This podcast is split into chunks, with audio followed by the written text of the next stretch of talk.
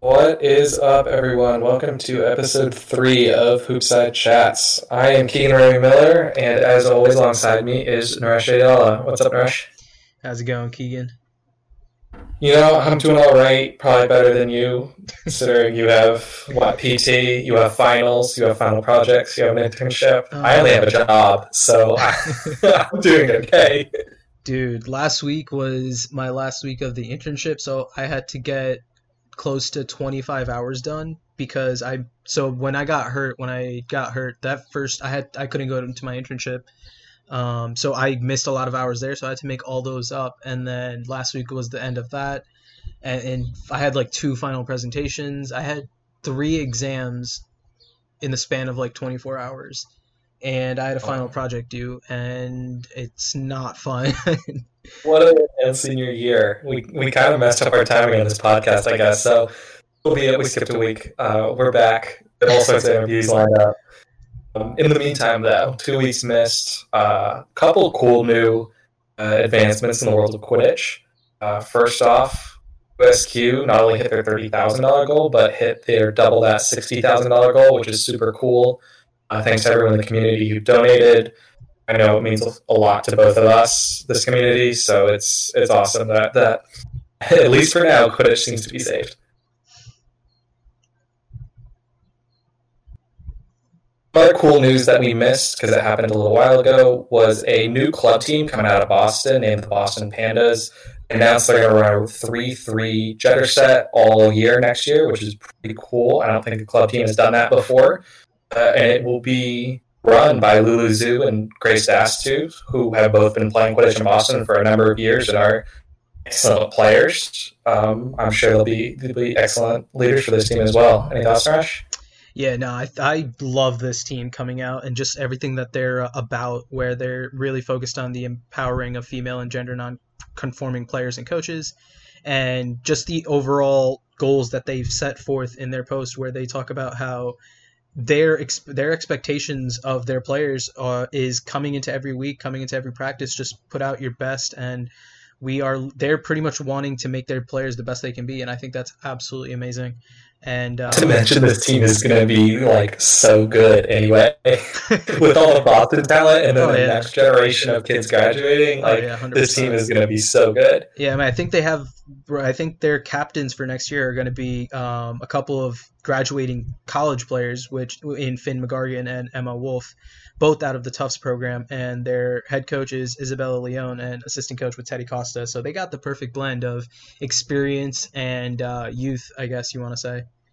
Not to mention a lot of people who are, are going to be very good at helping develop newer players or even older players who have who have never had a lot of hands-on development and coaching. Yeah, hundred percent. So uh, it's very yeah, exciting so- to see what this team can do going into the next season. Cool news coming out of Boston.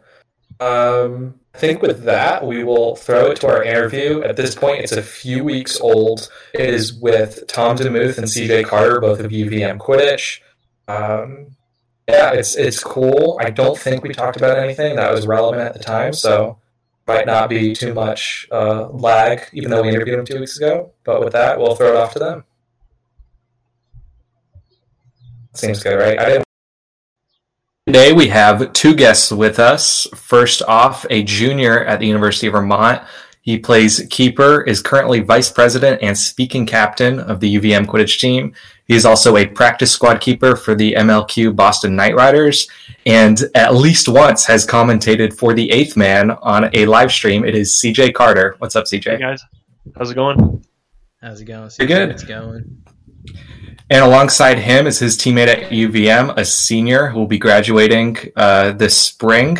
He plays beater. He's currently UVM's president and coach, and was a member of the uh, MQC fantasy tournament Purple People Beaters. Tom DeMuth. What's up, Tom? Hey, how's it going? How's it going? Good. Um, how are y'all doing today? Pretty good, pretty good. How's School work going okay? Yeah, everyone has to be social distance. Yeah, yeah. I'm I'm actually still up here in Burlington in my apartment. That's fun. CJ, where are you at? Are you still in Vermont I, am or? back home in Massachusetts, so I'm Um, away from Tom. Aw. Sadly, Yeah. What what town in Massachusetts do you live in? I'm from Massachusetts. a small town called Ayer. Okay, yeah, I, I remember highway signs for that. Yeah. That's north of Boston, right? Yeah, yeah, it's like 35, 45 minutes out. So I have a question, just like right off the bat, real quick. You guys, if you guys tell someone you're from Massachusetts or something, right? Do you do the, Mhm. do you ever get the oh, are you from like Southie question? Southie? no. Yeah. The, right, you know what I'm talking about, right? The uh, I mean, yeah, if you have a fucking Yeah, crazy like- Boston accent, but yeah, I don't. know, the so- wicked hard piss of people from Boston. Fucking out. you know, like those people. Like, um, I get, I get that question, but it's mostly the people who think that they know Massachusetts and actually don't. It's like, oh, like you're from Boston, and like I'm just not going to explain that I'm in the middle of nowhere. Um, so I'm like, yeah, sure, why not? We'll go. I My- spent enough time there. my dad and my brother both kind of have accents, um, even though we're not from Boston at all. And people will like know me and then meet my dad and be like, "Why does your dad sound like that? You sound nothing like that." I'm I'm like, "Yeah, guys." I get closer to the border if we're driving for a tournament. The closer I get, the stronger the accent is. Um, it just might be the drivers get worse. I don't know, but The drivers, I think Massachusetts drivers are good. Everyone is equally aggressive. If you account for the driver to be aggressive, you're okay. yeah, Agreed. it's all on the same level. So As somebody would who's you say is driven worse? driven around there, Connecticut is definitely the worst. Oh, dude, I used to live in yeah. Connecticut. That was bad. Um, but yeah, no. What would you guys say is worse, Jersey driving or Massachusetts driving? Because I've had my parents go to Jersey, and for say sure. Hate it. Jersey. Yeah. Jersey wasn't that bad when we came when we came to Knights Cup. It like I was I was driving the van and it, it didn't seem that bad. We got there at like eleven thirty at night. CJ. I was gonna say we're gonna we're gonna do this whole interview backwards, but I like that segue. Y'all came to Knights Cup in Rutgers a few weeks ago from Burlington. How long did that drive take? Like seven hours? It's like a five five and a half, give or take. I was gonna, Bad. it took it took my van a little bit longer because we got pulled over, but What? yeah, uh, we, I've we got lost in the in the back roads of Vermont. We usually take uh, like 87 and then cut over to 89. These are highways, yeah um, yeah. and then and then get to Burlington. And the GPS was just like, nope, not having it. And we were all of a sudden like one o'clock in the morning on some back roads, and I'm doing 50 miles an hour in a 50, and Vermont cops are really cheeky, so they'll park at the bottom of a hill where it turns to 30.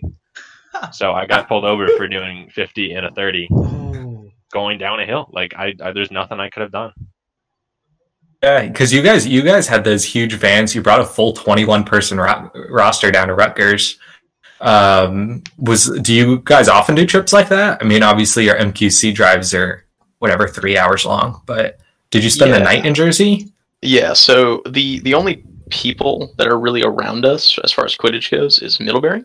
Um, and while we do enjoy playing them, we don't do all too many official things with them. So it's it's hard to get in official games. So we have to drive basically every single tournament that we go to, and the closest one is Boston, which is like three hours away.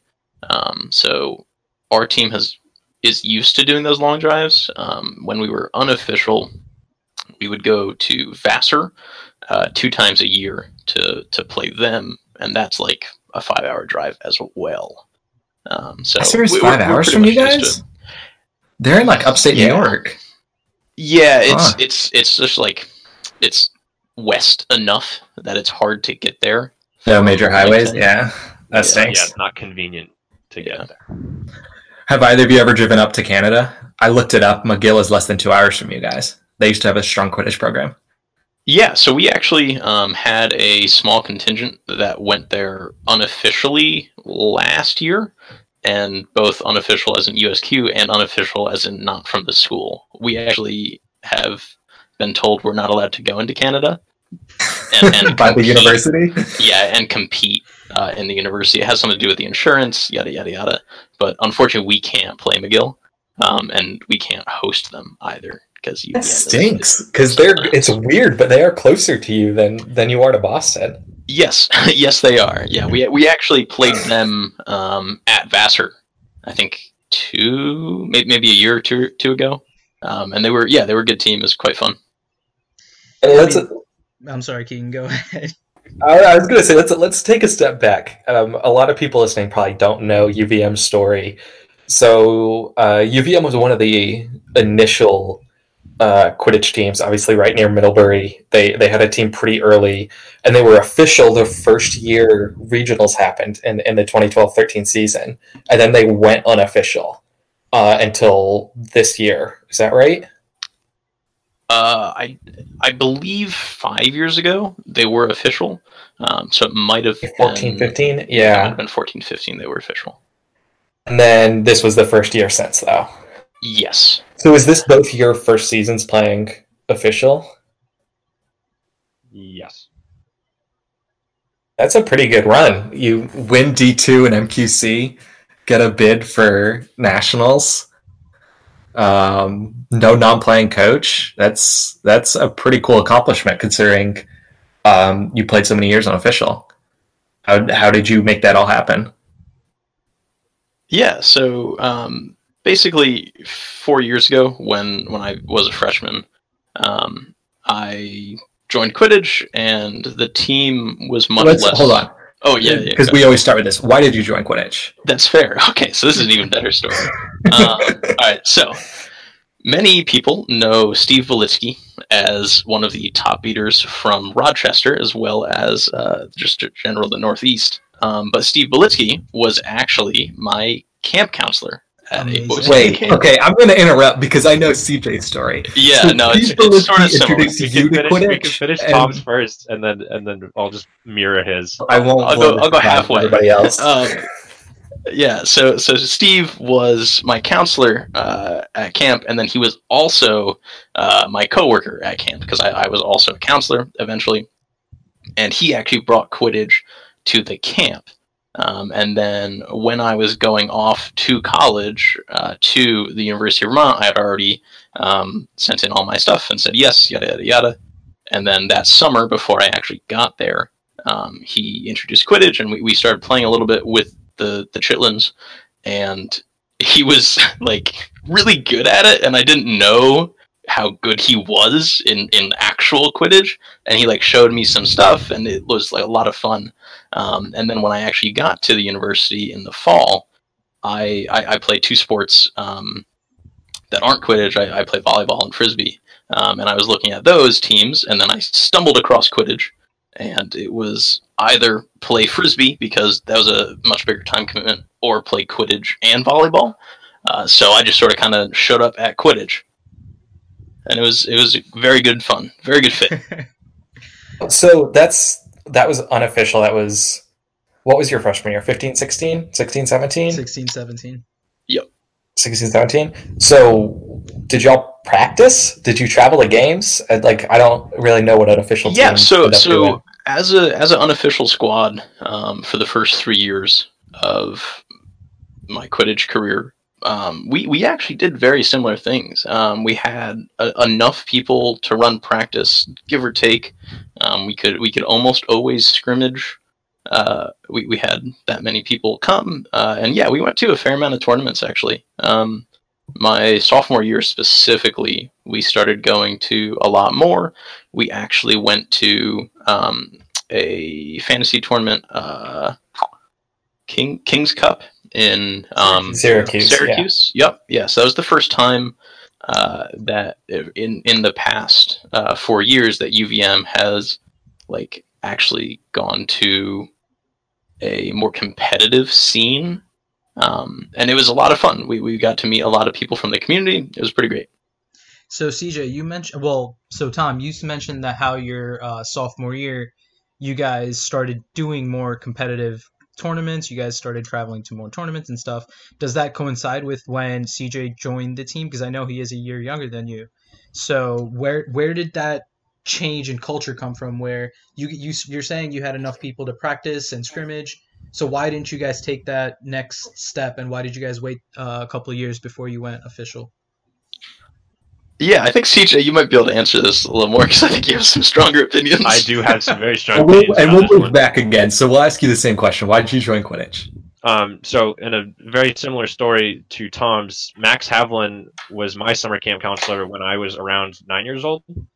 Um, and at this point, he was already uh, on. He was playing for BU at the time, still in college, running that team there. Uh, so I probably played with him for as long he was as he was working as a summer camp counselor, and then he eventually moved on to do other things. Um, so I I keep playing I keep playing Quidditch at camp. Um, I eventually become a counselor at summer camp, so now I'm teaching Quidditch to younger kids.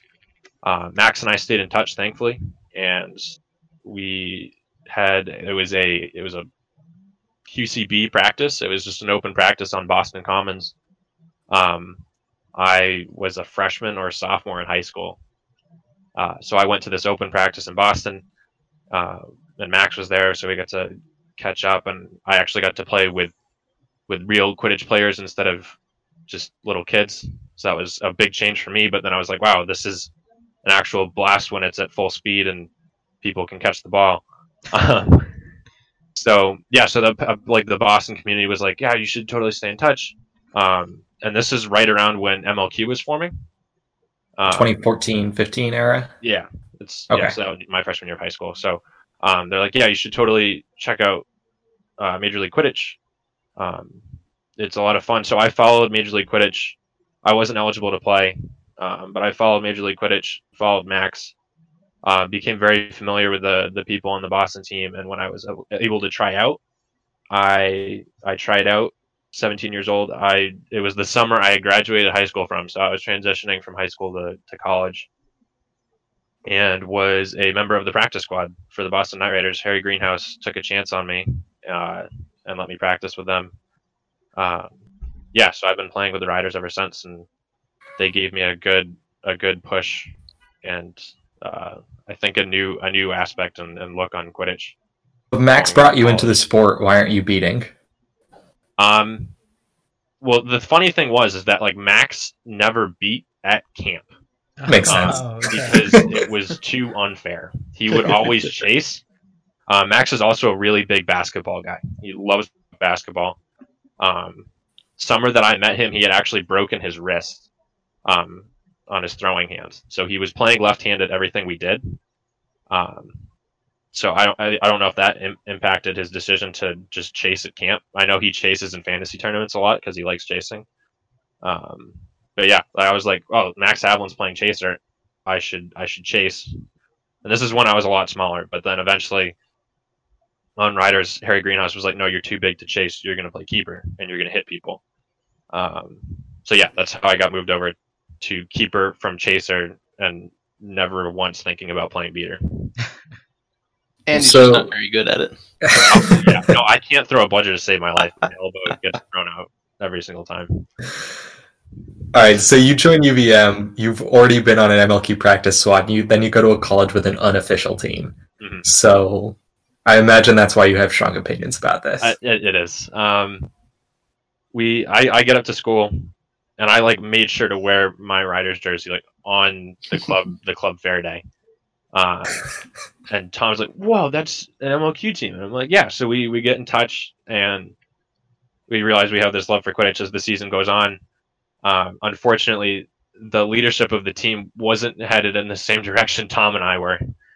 Um, they were very much our, our, original team name was like the Friendship Athletes, um, so it was very much community based. Uh, I think we put the community and the friends above the game. Um, so those those years where it was unofficial, um, it was looked more as like a as a get together type of deal. Um, but like what Tom was saying, uh, there was definitely enough people to have practices and go to tournaments and stuff. Uh, so Harry Greenhouse in my in my year, my freshman year of college, is just like make sure you start talking about being competitive. Make sure people know what like real Quidditch is outside of like try and try and push people uh, to be to be more competitive and maybe go official. So it took a couple years of convincing and the the old leadership to finally graduate, but we finally we finally did it, and we got some pretty positive results from it. That's awesome, guys. I'm so happy for you guys. That's such a great story. I was I was going to ask how. So you say you switched the culture. You went from being kind of a more hangout friend place to a, a more competitive team. How did you do that while while maintaining a roster of people? Because, like I said, I mean, you came to Rutgers with 21 people. Never mind being able to take 21 to to regionals, where even at Northeast regionals, we were seeing teams with only 12 or 13 people. Yeah, um, I think that comes down to recruiting. Um, we, we do a pretty good job recruiting here. Um, we do have a pretty big campus. We have about 10,000 students, um, or for undergraduate students um, to pull from. Um, but it's it's sort of Pretty big for the Northeast. yeah, yeah, exactly. UT's got whatever 30,000. So. Yeah, whatever. Hey, Rutgers got thirty thousand. That's true. And, and we have like 25 people on the team, so pretty good. Well, um, yeah. So, so it, it it is helpful to to have the recruitment, um, but specifically for like the tournaments because um, we don't get them all that often, and they're they're sort of like a big deal. Um, everybody wants to go to them if they can. Um, so usually we get enough people to go to tournaments. Uh, actually, this year we, we had the the issue actually of having to tell one or two people um, they couldn't go just because the roster size um, only lets the 21 people go. But that's actually a good problem to have. Um, so it's, it's really really awesome to be able to get everybody to go, and specifically for for Knights Cup, um, that was a do or die situation for uh, nationals because that was that was our goal this whole entire season was just make it to nationals. And then after that you know who cares? We'll have fun. Go play at nationals. Um, but the the fact that we got 21 people to go to that tournament is because we needed uh, x amount of wins and we needed to sort of blow people out which we did. Yeah, dude, you guys performed really well at that tournament, and then you guys followed up uh, that next weekend at MQC by beating Boston University, right? Mhm, yeah. So, um, of the games that you guys have played so far in the year, what would you say is probably your favorite game that you guys got to experience? That's a good question. Um, I I think the the best one. Okay, well, this is this is hard. So the best one was probably uh, Boston University, just because it was sort of kind of like a really big upset, and that was the the clinch of nationals. Basically, uh, if we, if we won that game, we made it in. Um, but besides for that one, I would actually say um, the the first game of Knights Cup against Drexel. Um, we that was the first game that we played that day, and I, as one of the leaders, and I imagine CJ too, uh, we we were very nervous about how we were going to do. You know, we we'd never played against Drexel. Um, we hadn't seen any film on them. Really, the only team that we had played there was uh, Syracuse and Rutgers, and we knew they were both pretty good. So we were really concerned. And then that first game started, and the whole entire bench was just like yelling and cheering, and it was really amazing to to see. And there was actually um, one particular chaser on our team. His name is Jared. He actually was just recruited this semester, um, and he was running on a breakaway, and the Drexel beater threw a, a pretty long beat at him, but it was right on target. But instead of blocking the beater or bu- blocking the bludger like a normal person by just like turning around and like hitting it, he put his arm behind his back with the quaffle and blocked it behind his back and then scored and the like it, the crowd erupted the UVM bench was insane i had to like pull people off of the field it was awesome uh, You so the BU game, I remember I've I've watched that game two or three times on film. You didn't go in for like the first ten or twelve minutes. Were you just coaching against Harry?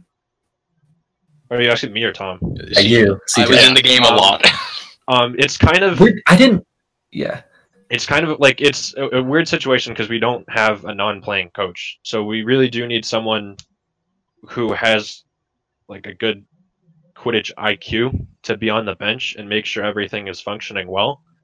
Um, so it's it's some of that is a factor to have to have me on the sidelines and making sure that there's someone there to organize things, make sure everything on the field is okay, and being able to argue calls and stuff. But um, the other part of it is is that Aiden Schutt, our our freshman keeper, really good, and he makes my job so much easier. I can I can kind of sit back a little bit and coach the team. In that video, um, or not in that video, but the the video that Ethan Sturm did um, with Harry Greenhouse and the, the professional commentary. They talk about a one-two punch, and it's it's very much a one-two punch of Aiden being the speed and me being the the truck.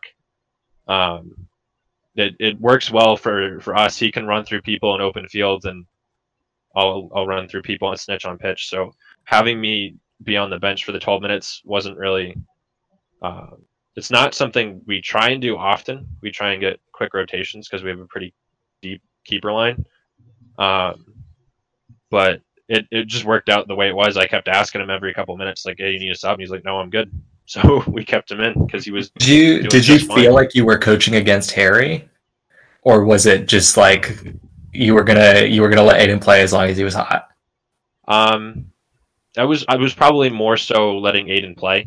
Uh, he was owning every single fast break he went on. Um, so I was I was content to not get minutes and let him keep doing his thing. For for anyone listening who doesn't know Aiden Shutt, um, the Massachusetts Quidditch Conference put out um, voting for like best XYZ player of the year, and Aiden beat out Leo Fried of Harvard for most fan votes for Rookie of the Year MQC. Um, so he's he's going to be really good.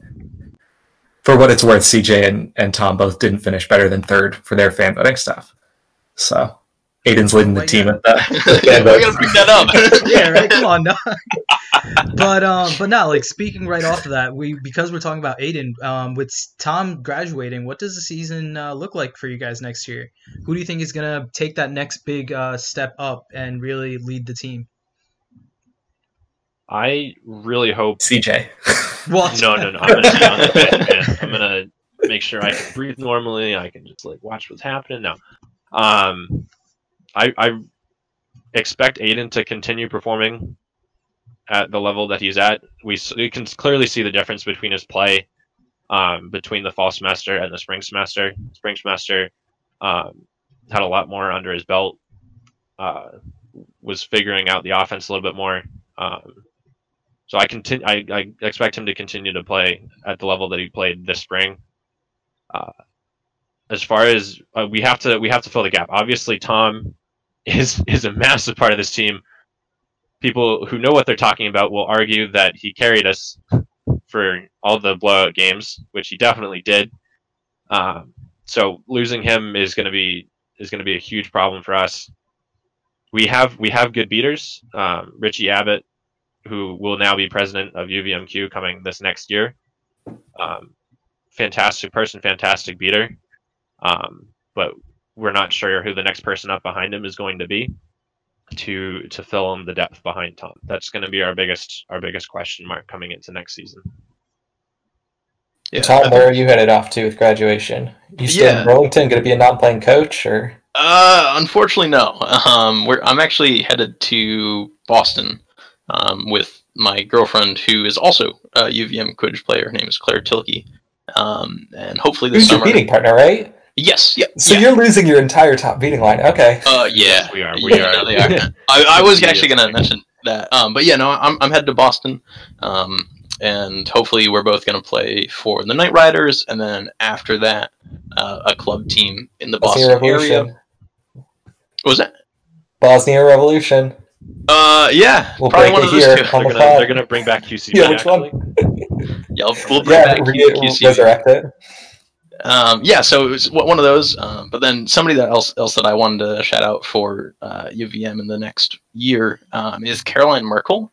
Um, I don't think she gets talked about enough, uh, and she is amazing at playing beater.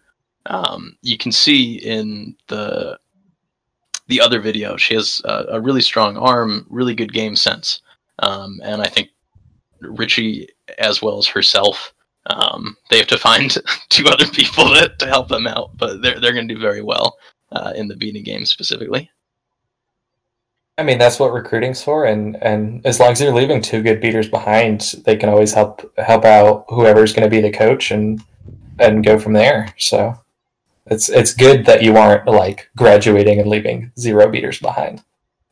Yeah, But yeah, it could be in a worse spot than we are. Um, so Tom, you are a senior. You are graduating soon. Um, and as a fellow senior, how does it?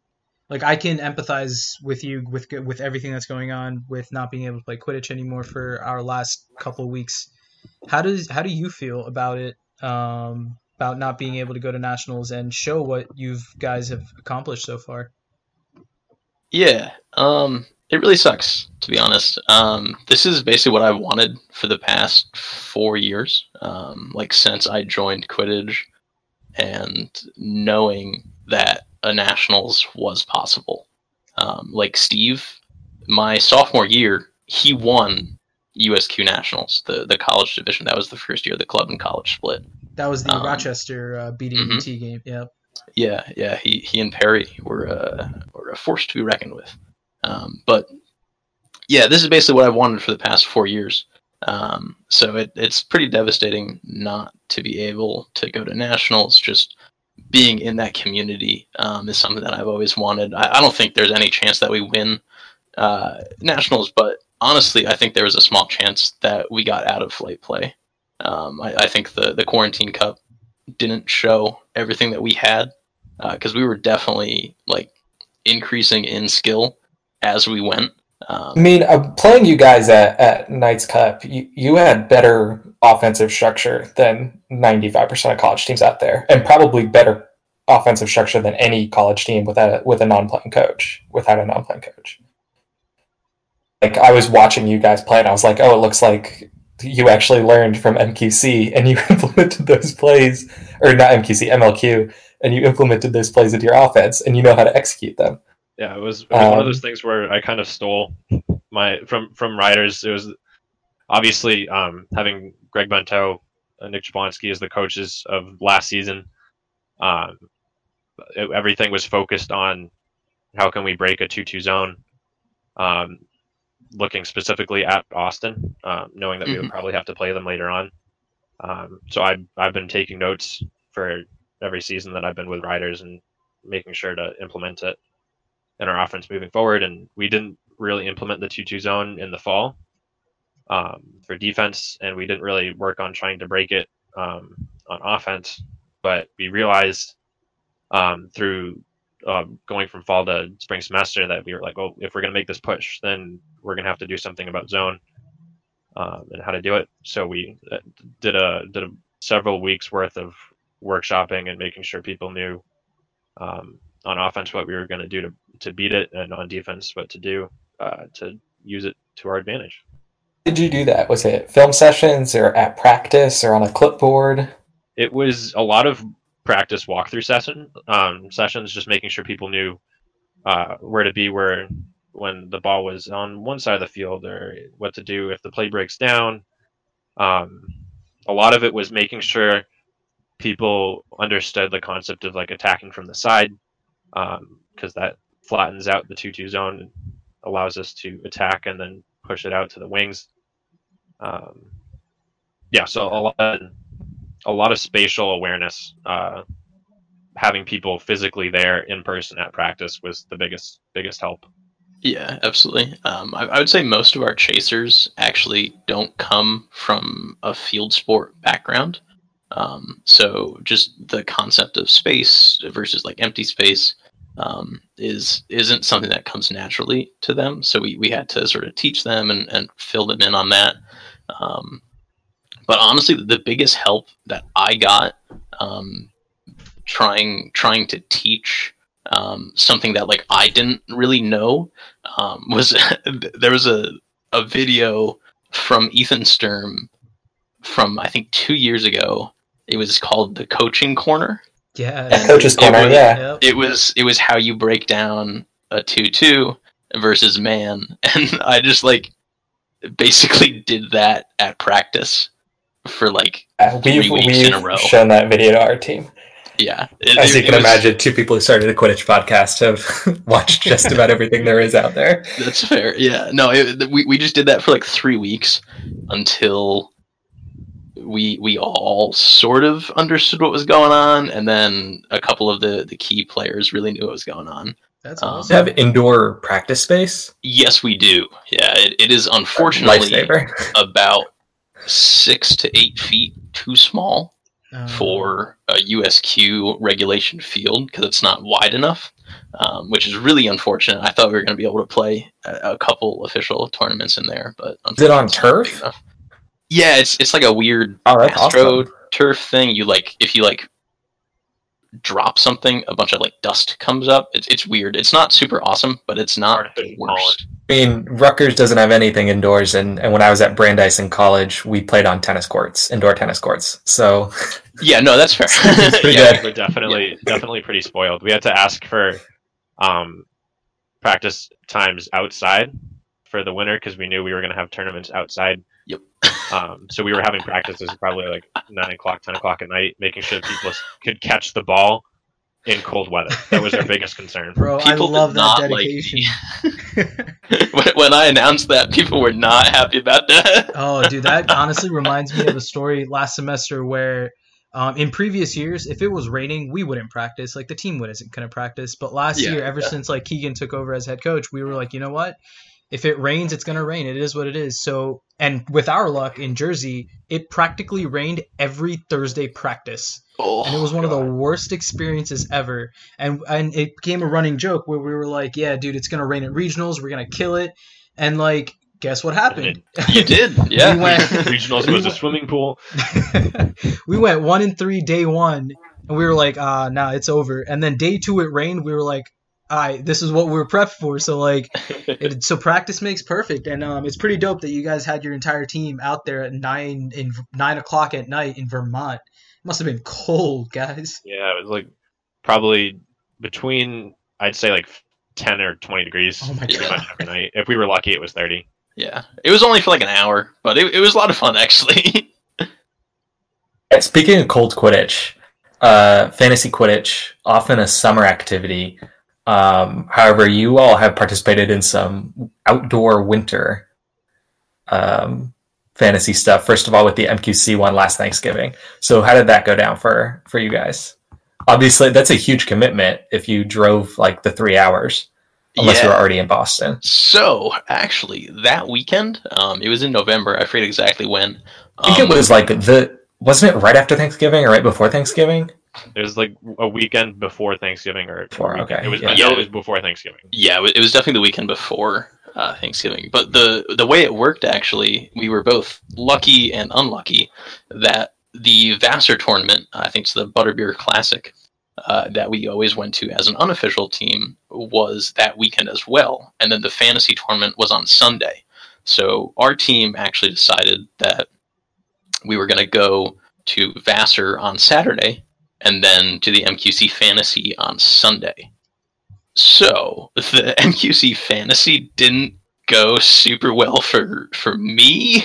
I think a lot of other of my teammates it went pretty well. It was a lot of fun, just like being out there and not playing with the same people and just like getting getting to know more of the community was was especially uh, very fun. Um, but no, we we uh we, we actually won the Butterbeer Classic um, relatively easily. I don't want to say that. To brag? Who are your beating Uh, partners? What was that? Who are your beating partners at that team? Oh, so the the Purple People Beaters um, was actually a team that was uh, drafted by Serena and Emma, who are both Tufts beaters, and they actually just drafted all beaters. Um, so we had we had Beaters can chase, but chasers can't beat, which is, That- makes sense why you won. that was the theory. Oh no, no, we did not win the MQC. Oh, I thought you'd said you'd won that easily. We won the Vassar one pretty easily. Oh, the Vassar one easily. Yeah, Yeah. because it was it was all unofficial teams. Um, but no, for the MQC, it didn't go very well. Turns out, beater or chasers can beat. Especially with some of the more experienced club players out there. yep. Yeah, it was kind of a big a big recognition. It was like a the first time I think a lot of our team had seen uh, club club players in action. Um, so having already come off a pretty long Saturday hmm um, playing at Butterbeer Classic and then going to that, people were gassed. So I think they had more fun meeting people in the community. It was a weird culture shock for me just having so many like of my like I consider like the the Boston community my family, uh, and then the the UVM team also my family, and it was like the in-laws meeting. It was it was it was weird. Yeah, and fantasy Quidditch can be a pretty big shock to to college kids who haven't participated before. Especially the Boston scene is usually largely uh, a lot of drinking going on, um, and surprisingly, there's a lot of players who are pretty good drunk. So That one, That that one be- was actually pretty interesting. clean. The uh, the Is MQC it one clean was for actually That makes sense. Yeah, it, it was in. it was mostly like young younger college kids. So yeah, Oh, okay. yeah. I'd say it was like eighty percent college kids, and then also it was in the Harvard Stadium. So if I think if anybody was drinking in the Harvard Stadium, we wouldn't Harvard would get back angry. in. Yeah. So big no it was also meant to be like a workshop session. So Harry did a good job of like marketing it as like a fantasy tournament, but then also involving a lot of the community members that were going to be there anyway. Um, club run- members. yeah, the the workshops. Sorry, this is like how old school I am. I still call it community. Um, it's a good they show, did by the they did workshops for like the college players and stuff. So it, it kind of had to be taken seriously in that regard. Um, things didn't get that out of hand. Yeah, no, it was it was definitely a good growth um, for everybody, and we, we were really excited that we could go.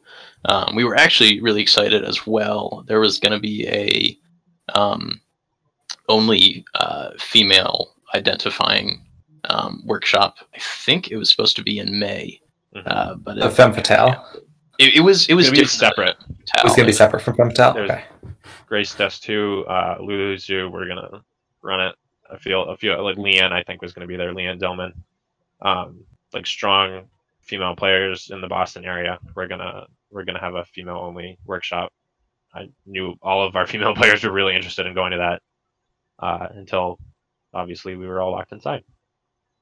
Uh, So uh, before everyone got locked inside, obviously we've talked a lot about you guys are driving all over the place. I'm just, I'm really interested in various teams' uh, driving culture and road trip culture. So what do you guys do? Do you have assigned van seats? Do you do telling stories, doing playlists? How do how do you get around places? So wonderful question. So we are um, lucky enough with our school, uh, the Student Government Association has a couple of 12 passenger vans that they like rent out to clubs when they go places. Um, so our traditional driving culture is we get two 12 passenger vans and then we drive a long time and to go play Quidditch. I, I love that because where I went to college, the club sports, like the athletic department, had like 13 12 passenger vans that club sports teams could get. oh, nice. So we would do similarly do the you you get two vans, and I remember my freshman year we went to like, frick, we we did uh, a tournament Saturday and a home meet Sunday, like seven different weekends that year because we we're just like we can drive anywhere. yeah, doesn't no, matter. It's true. yeah, so so it's it's basically um, mom and dad get in the one van, and then the two sons get in the other van, and mom and dad, Mom and is yeah. myself and Claire because we are dating, and so it's mom and dad. And we're both seniors, and then CJ and Richie, who are were both mentioned, they get the other van.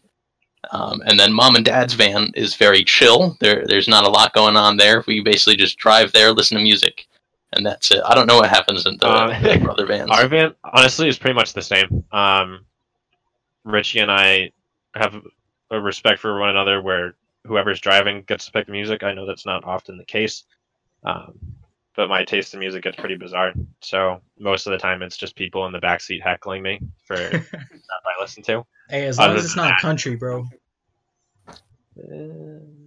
Silence. CJ. It's not that. I swear, it's not. It's not a majority country. It's a majority of. of And he's going to school in Vermont, so there's going to be some weird shit in there. Mhm. Yeah. It's So, a lot, uh, lot of folk weird stuff. So CJ, how did uh, mom and dad react when they found out you got pulled over for speeding? they weren't that upset. My my dad is UVM alumni as well, so he knew exactly where we were driving. Um, he, he knew the roads pretty well. I think Uh, I think he- you met Tom and Claire. I- I mean, Tom, I think could have cared less. well, you didn't if get a we're- ticket. we're referring to them. I if you'd gotten a ticket. I would have been pissed because then I would have had to deal with SGA and Yeah. like getting a ticket paid for or so we- whatever. We, got pulled over at one o'clock in the morning. I still had my eye black on from the tournament. Everyone reeked, and like the cop comes over the door. Um, I roll down the window, super polite, ready to go, license, registration, ready to go. He looks in the window, sees me with the eye black on.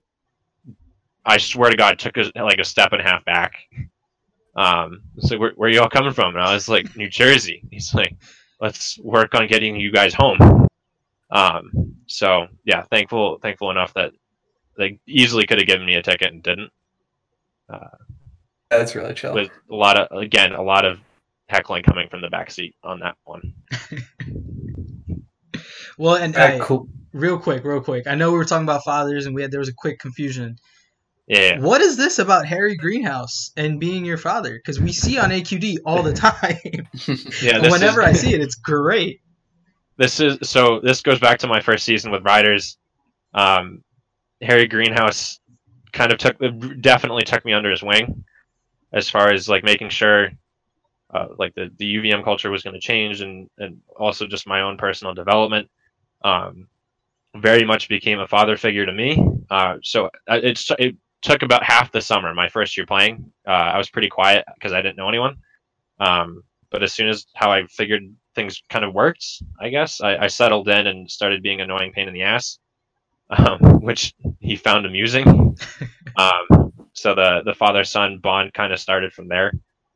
Um, so yeah, so from the joke the joke from then on is that Harry Harry is my dad.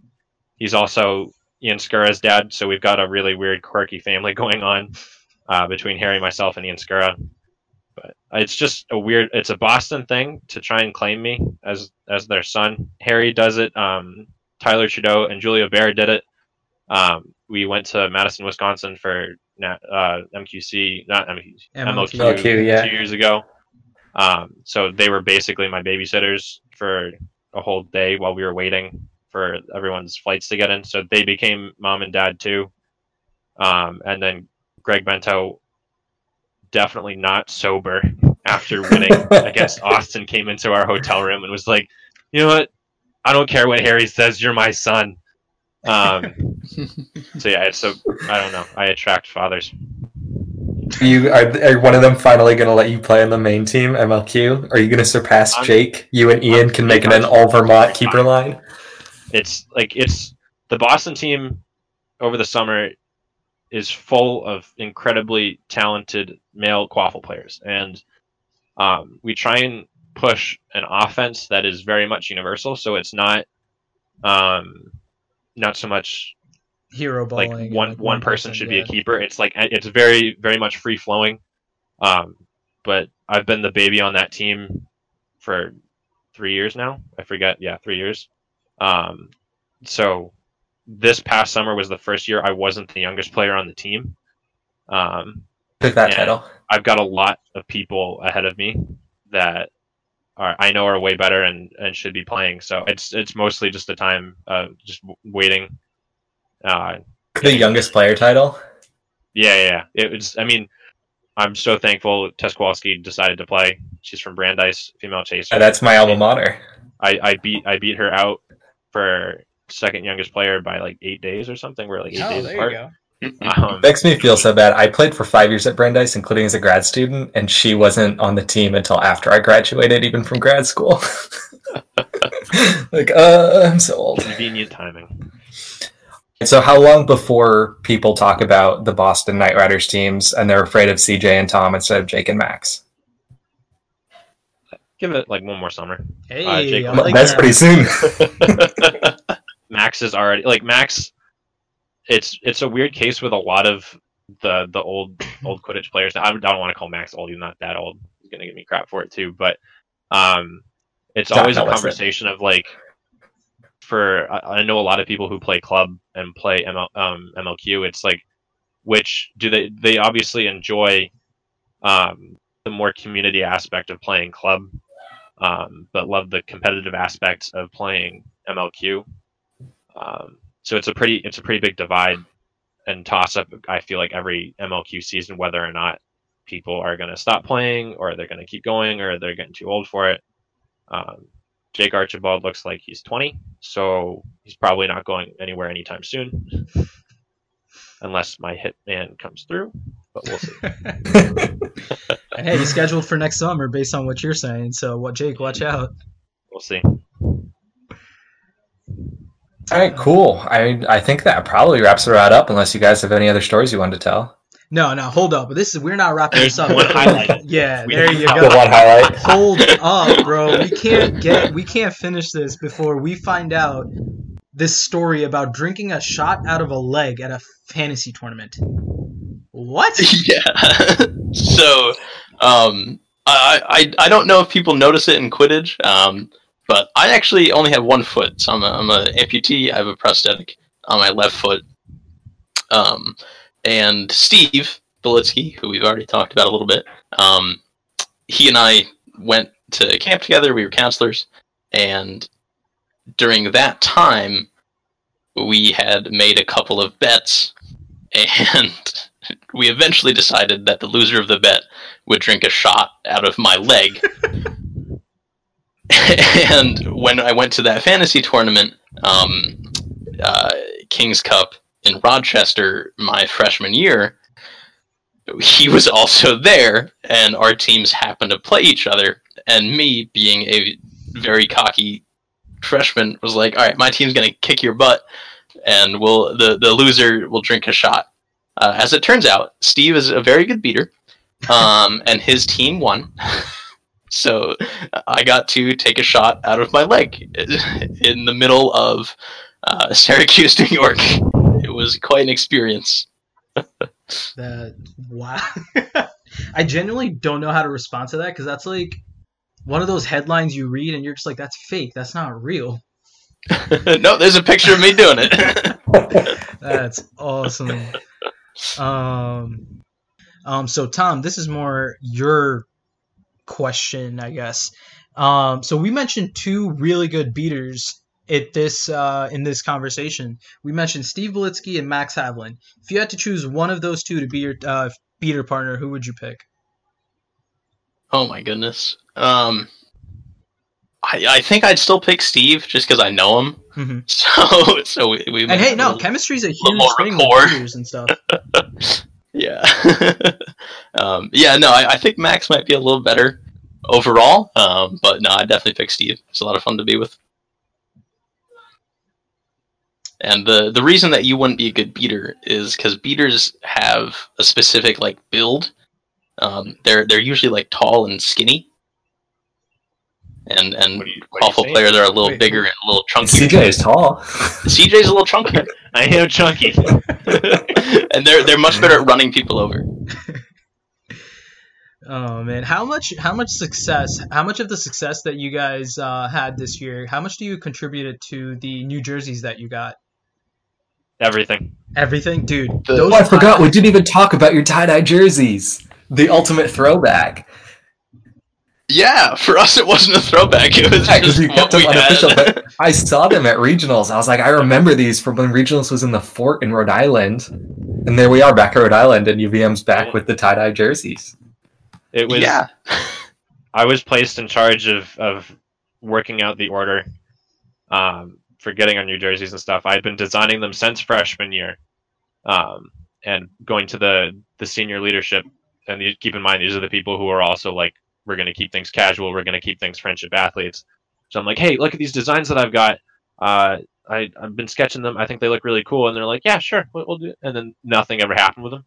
Um, because like they didn't want if we got real jerseys we become a real team and if we become a real team then we're no longer friendship athletes i think was the thinking along those lines so we always kept the tie-dye jerseys um, up until this year the the order and design process with savage went fantastically but unfortunately we couldn't get them in time uh, for regionals so we had to pull the old trick out of our book of just making tie-dye jerseys for the new the new players and wearing those for the first half of the season. Unfortunately, that meant I had to rock a crop top for for the the Northeast region because we had gone to Skidmore for a tournament just to see how things were going to go with the new the new team dynamic. And I ran a kid over. He grabbed my shirt and I spun out of it. Uh, completely ripped the entire jersey. So we just cut it, and I rocked the crop top for the rest It of the was a little season. short. Yeah, Yeah, which is most- probably another reason why people think I'm chunky because they just looked at my belly every single game. yeah, a fair amount of our players at regionals had duct tape on their back to show their number, so that was a lot of fun. Um, but the jersey, the new jerseys are, are really sick, uh, and they're they're six and one, and that one loss is uh, to a, a, Overtime So- lo- lost, to Rutgers. That's a true. nonsense. Oh, Game let's not get into that. Come on now. Ayo, we had we had three concussions, a torn ACL, and a separated shoulder by before that that game was done. So that pitch Hey. was brutal. Bro, We'll take the win however we can get it. lord. I'm never playing on that field ever again. Well, the really funny thing about the the catch too was when our seeker caught it, I was screaming at him to sub off, and he ignored me and made the goal. No, give me the I was so angry at him. I was Stop. screaming. Yeah. Um, It's like Isaac, what are you doing? But yeah, so uh, sometimes but yeah, no. Do you guys do you guys consider you? No, let me rephrase that.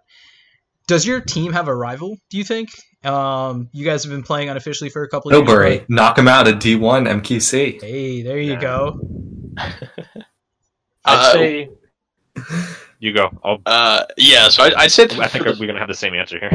Oh, really? Okay, I, I think we're gonna have different answers. Um, so the, for the first like four years, or for the first three years, um, our rival was definitely Skidmore, um, because they were an official team, but they went to a lot of unofficial tournaments because they were in the area and they were pretty good. They were they were bigger than us and just like sort of ran us over. Um, and my junior year, so last year, we were still unofficial, but we were getting a lot better, uh, and we finally like beat Skidmore and like surpassed them, sort of.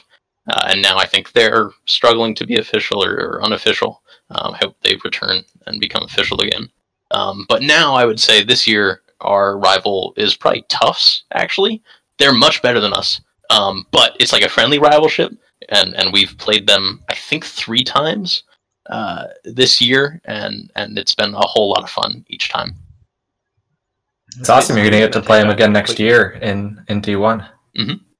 I was gonna take that in a completely different direction. I was not thinking Tufts at all, but that's probably because I know so many people on that team and are friends with them. Like Tom said, it's more of like a friend friendly rivalry. Um, I was thinking probably more UMass. We've played UMass a lot. Uh, It's a very traditional rivalry too. in the same pool. Um, it's it's just it's they're they're fantastic people off the field. It's just for whatever reason, um, when we happen to play against each other, things get rubbed the wrong way. Um, and it's when you played them at regionals, wasn't it like a crazy long game? Yeah, it was an yeah, overtime it- game. It yeah, it was a was overtime Yeah. and went Super Long. Yeah, um, that was when our Aiden Aiden was concussed in that game. Ooh. I think. Um, Yeah. Well, he wasn't concussed. He was just he was thrown on the ground by the snitch, and Yeah. he hit his head, so he had to So sit had- out for the rest of that day. Um, and then our other, our female seeker, Megan Brown, also was thrown to the ground and hit her head in that game. Um, so yeah, that game just went a really long time. And like the longer things go and the tired more people got, the scrappier things got. Um, so yeah, I'd say I'd say UMass was probably our biggest rival this year. Yeah, and even at that regionals, um, that was the first time that we had really ever played, um, or like a, a majority of the team had ever played in an official game. Um, Mhm. So we had some some growing pains, and just in general, like not knowing what to do and stuff like that. So it was it, it was good to get that stuff out of the way, um, and I, I think that we really grew as a team. And you can see that in the difference between our game against UMass in the fall versus our game in the spring. Yeah. Much much different results. That's awesome. Yeah, U UVM's going to be scary in a few years if if y'all keep recruiting because, like you said, first year official, you have a, a ton of talented younger players and and everybody already knows how to play good strategy. So that's that's going to be dangerous once everybody has experience too. We hope so. That's the plan. Yeah, if only we could get a coach that lived up here. Start recruiting CJ or anyone listening. If y'all live in Burlington, you can hit up UVM Quidditch. I got a cool story. I just Hell yeah. realized it. Um, so for the for the first part of the season, um, I'm gonna completely blank on his name, and I'm gonna be really upset about it now. Um, we had an, an officer in in in Air Force on campus, right? He was staying in Burlington because we have uh, like a military base attached to the to the airport in Burlington. Um, so he was training pilots uh, how to fly F-35s um, out of out of the airport, but had played Quidditch in Utah. Um, so he had come to our practice and was just kind of standing there watching, and we're like, "Who is this guy? We should probably go talk to him." Um, found out his story and was very much interested in, in playing with us. Uh, obviously, couldn't be official because he's you know an adult. Um, but yeah, definitely was a part of practice. So he uh, in a like he was very much helpful in uh, being able to teach people. It was more of an old school style. Um, but I think that was the closest we probably ever come to having a uh, a non-playing coach, even though he did play with us. His, his name was Zach, uh, and he Thank you. played was- for the Crimson Elite and uh, another team up in Utah. Yeah, That's really cool. Yeah, that's really cool. How just like we'll go to random places and we start playing Quidditch, and you just meet people and they play Quidditch too, and it's just like wild how small this community really is. Mhm. Um, I think that wraps it up for the most part. Keegan, Yeah, cool. Yeah. Um, thank you guys so much for joining us. For anyone listening, if you want to see UVM's cool New Jerseys or, or see any of these guys in action, uh, like they said, Ethan Stern's page midline, the midline did the commentary, Ethan and Harry of the UVM BU game from this February. Um, I think the the Eighth Man Facebook page also probably has some games live streamed from UVM on their the Eighth Man Facebook page from Knights Cup. Um, but yeah, thanks guys so much for joining us, and uh, I hope you had a good time. Absolutely. Thank you for having us. Like I said before, I think that was a really cool interview. Uh, two things I need to correct for myself right off the bat. Um, since then, the Massachusetts Quidditch Conference has announced all of their player awards. Um, Tom, who we interviewed, did win D2 Player of the Year after a vote between fans, captains, and I believe senior players in MQC. And um, Rookie of the Year, even though Aiden Shutt won the fan vote, after adding in the other types of votes, Leo Freed came away with that award. Leo's out of Harvard. Um, but with that out of the way, what, what do you think, Naresh? What was your favorite part of that interview? I think my some of my favorite parts were definitely how their road trip stories about getting lost in the back roads of Vermont, um, and that speeding story especially because that's just funny. Imagine like a cop pulling you over and you're just all disgusting and you just got this weird jersey on that says Quidditch. Like, how do you explain that? That's pretty funny.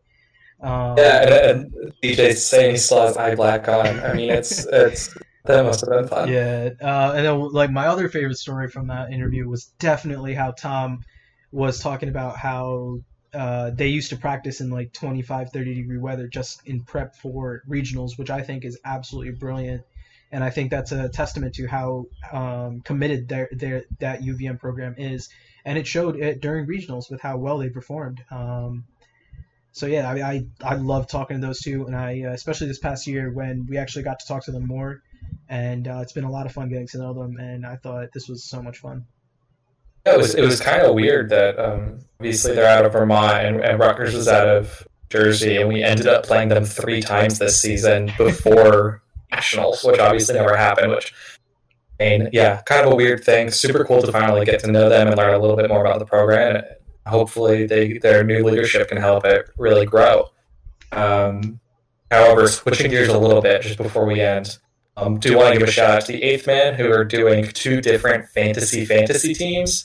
One is the all-time Quidditch team, and one is the all-campus team, which is made up of only college players from this last year. And Naresh is one of the eight GMs. Um, I think at the time of this release, rounds rounds one and two are done. So, what do you think, Naresh? What's it looking like? Who are you taking next? You gonna win? Oh, dude, 100. percent Come on now, my team is built, bro. We got MLQ rules. I have John Sheridan, one of the most elite point defenders in the region, and we saw what an elite point defender could do during 2019 MLQ Championship. So I'm very excited. And, and he played, and he had serious uh, playtime with the Admirals too last year. Oh yeah, hundred percent, dude. I'm I'm very excited about the uh, the way my team is set up right now. How do you feel about taking a fellow GM and Kobe Kendall second round, letting him choose himself? Oof, yeah, no, that was definitely interesting because I was actually torn between uh, pairing John Sheridan with like Zane Balia and getting that UMD connection, but then I really couldn't pass up on Kobe because Kobe plays beater and seeker, and just the way they their play styles, I think, uh, are so well connected. I don't know, like I feel like their chemistry would just be natural because of how Kobe plays and how John Sheridan could really benefit from that. So I guess the rest of the way is just going to be me building a team around them, and uh, we're just going to try to run people off the pitch. I mean, that's what you're set up to do right now. If you can get some guys who can hit pretty hard and, and run, and then you can have a, a fun run and gun offensive sort of team. Yeah, but uh, this Uh, is, I also for the for the all time team, I, I personally want to give a, give a shout out to Mario Nasa. Uh, he chose himself in the second round. Love that. Love that look. Love that confidence. And like the announcer said at the time, I, I think it was a good pick. So I'm happy he wasn't like honest and took somebody worse than himself uh, for that pick.